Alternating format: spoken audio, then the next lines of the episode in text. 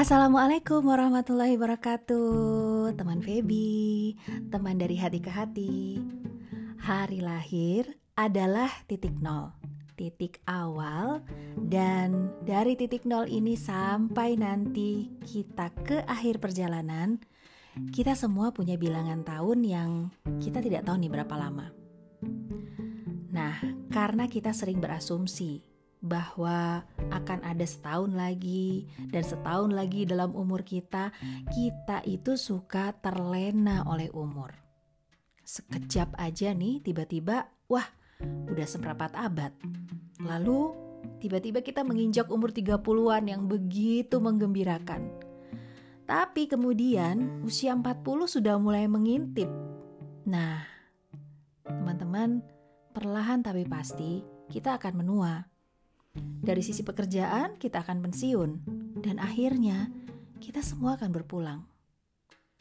Nah, teman Feby, kalau saya mau tanya nih, apakah di tahapan usia sekarang nih, teman Feby sudah merasa tenang belum dengan keadaan keuangannya? Atau mungkin ada penyesalan? Atau sekarang lagi mengingat-ingat kesalahan keuangan yang pernah dibuat dulu? Atau misalnya sedang berpikir, coba ya, kalau dulu tuh saya tahu lebih banyak tentang hal keuangan, mungkin saya tidak akan membuat keputusan yang kemudian saya sesali dan itu ternyata mengubah uh, jalan hidup saya, mengubah situasi keuangan saya dengan sangat drastis. Nah, teman Feby, di podcast Dear Feby, kita akan bicara dari hati ke hati tentang uang. Kali ini kita akan bicara tentang uang dan usia. Yuk, kita ngobrol.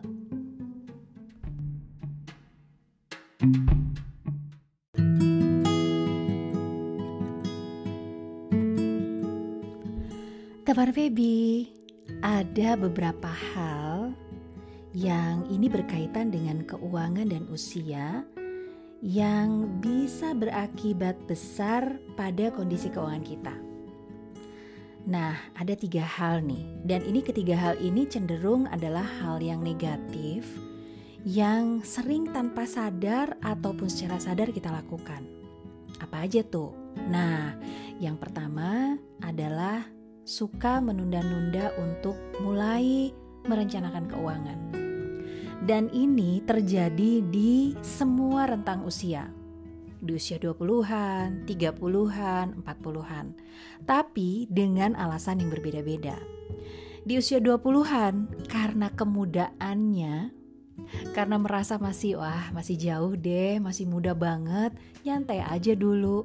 Akhirnya luput bahwa memang di usia 20-an itu merupakan golden moment Kenapa golden moment? Karena is a make or break point.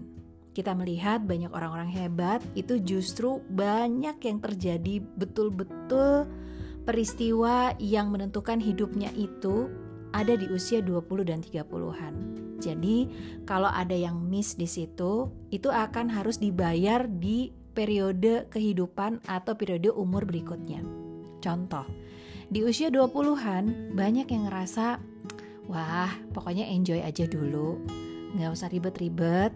Mungkin juga di usia 20-an itu memang belum berkeluarga. Jadi memang belum ada tuntutan untuk mulai berpikir serius.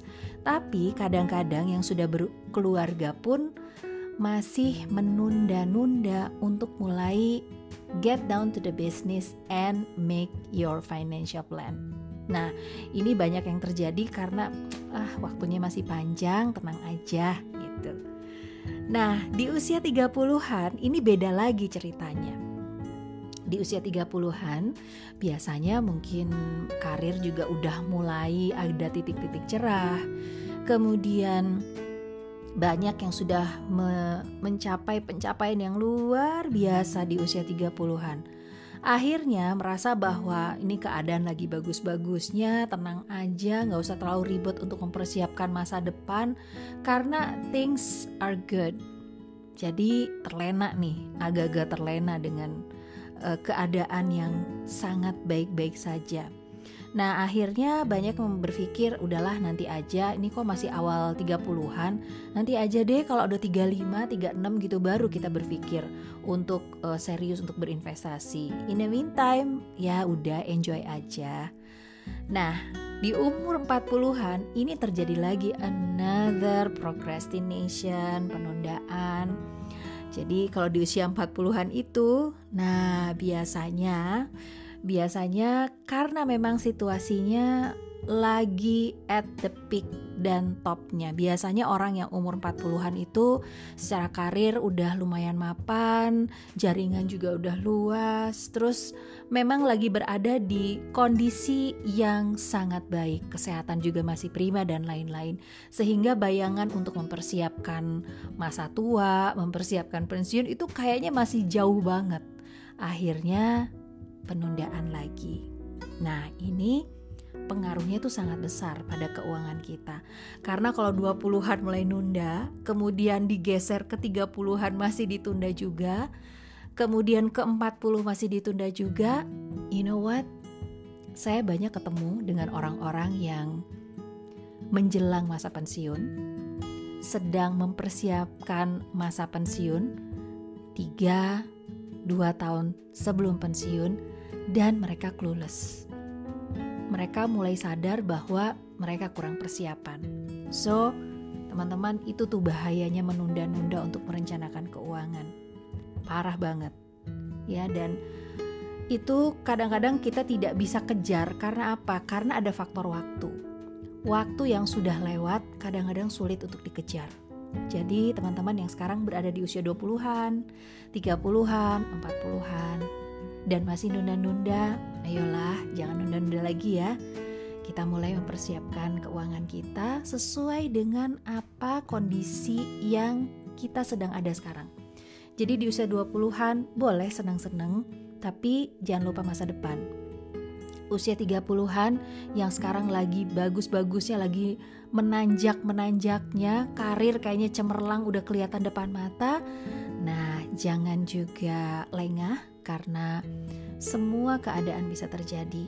Dan yang di usia 40-an yang sekarang sedang on top of the world, nah harus sadar juga bahwa secara umur sunatullahnya kita semua akan tua, suatu saat akan pensiun. Jadi jangan nunda-nunda. Yuk mulai dipersiapin pensiunnya. Nah itu yang pertama.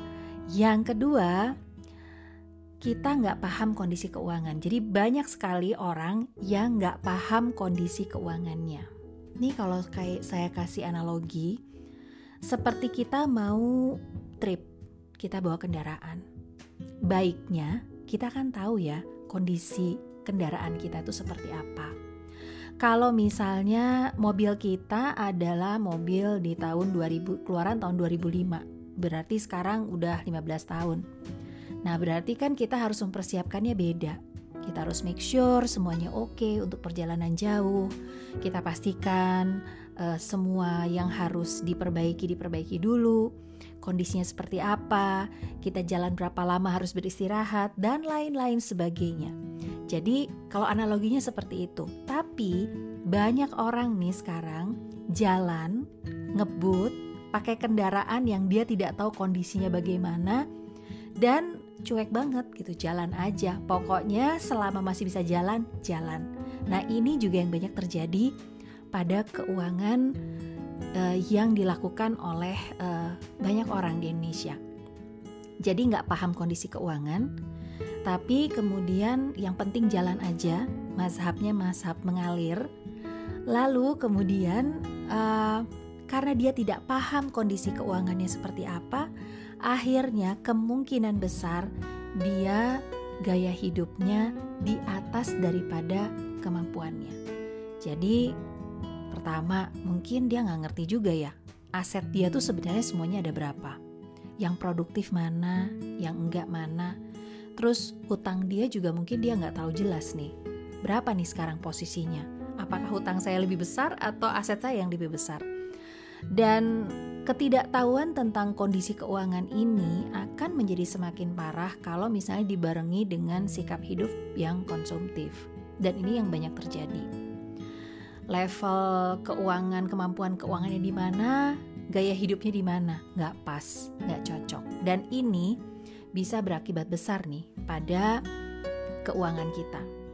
Ya, jadi yang di usia 20-an mungkin nggak paham karena memang masih belum berkonsentrasi ke situ. Yang di usia 30-an juga sama, yang usia 40-an juga sama. Jadi yang penting kita tuh perlu paham kondisi keuangan kita saat ini ada di mana. Kalau kita lagi menapaki di usia 20-an, ya itulah keadaan kita. Kita tahu kita kemampuannya ada di mana, kita harus bersikap seperti apa, gaya hidup yang harus kita jalankan itu seperti apa. Di usia 30 tahun, pada saat uh, keadaan kayaknya udah wah udah mulai cerah nih gitu. Tapi kita juga harus waspada, jangan sampai karena kita merasa bahwa everything goes well, jadi kita nggak siap-siap, kita nggak paham kondisinya, nggak bikin dana darurat dan lain-lain. Dan akhirnya kita jangan lupa di usia 30-an itu karir memang sudah mulai menapaki uh, ke arah yang cerah. Tapi persaingan juga banyak di situ. Jadi resiko untuk resiko pekerjaan juga gede gitu ya. Di usia 40-an Nah, ini kadang-kadang di usia 40-an itu secara psikologis juga banyak perubahan ya, teman-teman. Jadi uh, kalau dibilang masih muda, udah nggak terlalu gitu kalau dibilang tua belum. Nah, ini membuat juga banyak faktor-faktor yang akan mempengaruhi keuangan. Jadi di satu sisi mungkin e, orang yang di usia 40-an itu sudah mulai menginginkan kenyamanan. Dan kalau kenyamanan ini kadang-kadang kalau tidak dikendalikan bisa mengarah kepada e, sikap hidup yang sikap hidup mewah ya. Jadi dia pengen nyaman-nyaman banget gitu. Dan kalau dia tidak paham kondisi keuangan, nah ini yang bahayanya. Jadi cenderung di luar kemampuan dia. Itu yang kedua ya. Terus yang ketiga, uh, pengetahuan tentang keuangan yang begitu-begitu aja. Jadi teman Feby, kita itu kan berada di dunia yang sangat dinamis. Inovasi keuangan, inovasi produk-produk keuangan, inovasi hal-hal yang bisa memudahkan kita untuk memanage keuangan kita itu sangat cepat. Jadi, pengetahuan kita tentang keuangan juga perlu terus diupdate usia 20-an mungkin hidup kita nggak terlalu rumit. Kita mungkin tidak perlu pengetahuan yang uh, canggih-canggih amat. Tapi di usia 30-an itu kan sudah mulai rumit, mulai berkeluarga, mulai ada anak, mulai harus memikirkan masa depan, dana pendidikan anak, dan lain-lain sebagainya. Maka pengetahuan kita pun harus ngikutin. Nah, kalau pengetahuan kita nggak mengikuti, ini yang biasanya terjadi uh, kita nggak bisa memanfaatkan apa yang terjadi di uh, inovasi tentang keuangan, inovasi tentang produk keuangan untuk kemanfaatan kita. Nah, demikian juga di umur 40, tantangannya beda lagi. Nah, kalau pengetahuan tentang keuangan kita begitu-begitu aja, maka boleh jadi kita ketinggalan. Contoh, zaman dulu, uh, beberapa tahun yang lalu, itu kalau mau berinvestasi di reksadana itu akan melibatkan banyak sekali aktivitas di mana kita tuh perlu datang langsung, kemudian mengisi form secara fisik dan lain-lain. Sekarang ini kita bisa semudah kita memegang HP. Kemudian, kalau beberapa tahun yang lalu di awal-awal munculnya reksadana itu eh, nominal untuk mulai berinvestasi itu relatif tinggi. Nah, kalau sekarang dengan 100 ribu aja sudah bisa berinvestasi di reksadana. Nah, coba bayangkan kalau sekarang Anda berada di usia 20-an yang merasa ah udahlah uang saya juga belum terlalu banyak ntar-ntar aja deh mau investasinya gitu. Nanti-nanti aja. Dan dia nggak tahu kalau sekarang itu reksadana bisa mulai dari 100 ribuan. Nah ini dia akan miss opportunity untuk berinvestasi mulai dari umur 20-an Nah, ini sebagai ilustrasi aja. Jadi, bertambahnya umur kita, pengetahuan kita tentang keuangan pribadi juga harus di-upgrade, jangan begitu-begitu aja supaya kita bisa memanfaatkan pengetahuan itu untuk kebaikan kita. Nah, so teman-teman, itu tadi tiga hal yang perlu kita waspadai kayaknya ya, berkaitan dengan usia kita, berkaitan dengan keuangan kita. Jadi dari mulai kita lahir sampai nanti kita berpulang itu kan ada rentang waktu panjang yang perlu kita sikapi memang dengan baik. So teman-teman boleh nggak kalau kali ini kita bikin janji sama-sama? kita janji bahwa kita tidak akan membiarkan hari demi hari atau tahun demi tahun, ulang tahun demi ulang tahun, peringatan hari lahir demi peringatan hari lahir itu berlalu, tapi keuangan kita tuh begitu-begitu aja. Mau nggak janji kita bakal lebih baik secara keuangan? Nah, kita janji ya sama-sama supaya kita nggak nunda-nunda lagi nih untuk merencanakan keuangan di rentang usia berapapun teman Feby sekarang ada, yuk lakukan. Walaupun itu sederhana, walaupun itu masih uh, di level penghasilan yang kecil, yuk kita mulai. Supaya kita terlatih untuk punya pola, punya rencana, punya rencana hidup, punya rencana keuangan, punya tujuan-tujuan keuangan. Jadi hidup kita lebih terstruktur. Nah, kita juga janji sama-sama untuk mau paham kondisi keuangan kita, menerima, nggak akan pencitraan lagi, nggak akan lihat kiri kanan lagi, pokoknya fokus aja sama keadaan keuangan kita, paham betul keadaan keuangan kita, situasi dan kondisi kita bagaimana, kemudian kita menjalankan kehidupan kita sesuai dengan itu. Udah nggak zamannya lagi, sekarang kita sok-sokan hidup di atas kemampuan kita. Nah, pandemi ini juga mengajarkan itu pada kita bahwa kita dituntut untuk hidup dengan senyata-nyatanya, seril-realnya. Boleh ya, kita janji. Nah, janji ketiga nih yang akan sama-sama kita lakukan adalah kita janji untuk terus update pengetahuan kita tentang keuangan. Jadi biar kita nggak ketinggalan zaman, supaya kita bisa manfaatin apa nih kemajuan di bidang keuangan yang bisa menambah lebih optimal lagi kondisi keuangan kita. Nah, apa yang kita belum dilakukan hari kemarin, nggak usah disesali, kita lakukan sekarang. Apa kesalahan yang telah kita buat kemarin, kita jadikan pelajaran. Nah, insya Allah keuangan kita akan jadi semakin baik dengan kesadaran kita juga yang semakin baik pula. Teman-teman, tetap bijak ya dalam berkeuangan. Jangan bosan untuk ngobrol dari hati ke hati bersama saya. Wassalamualaikum warahmatullahi wabarakatuh.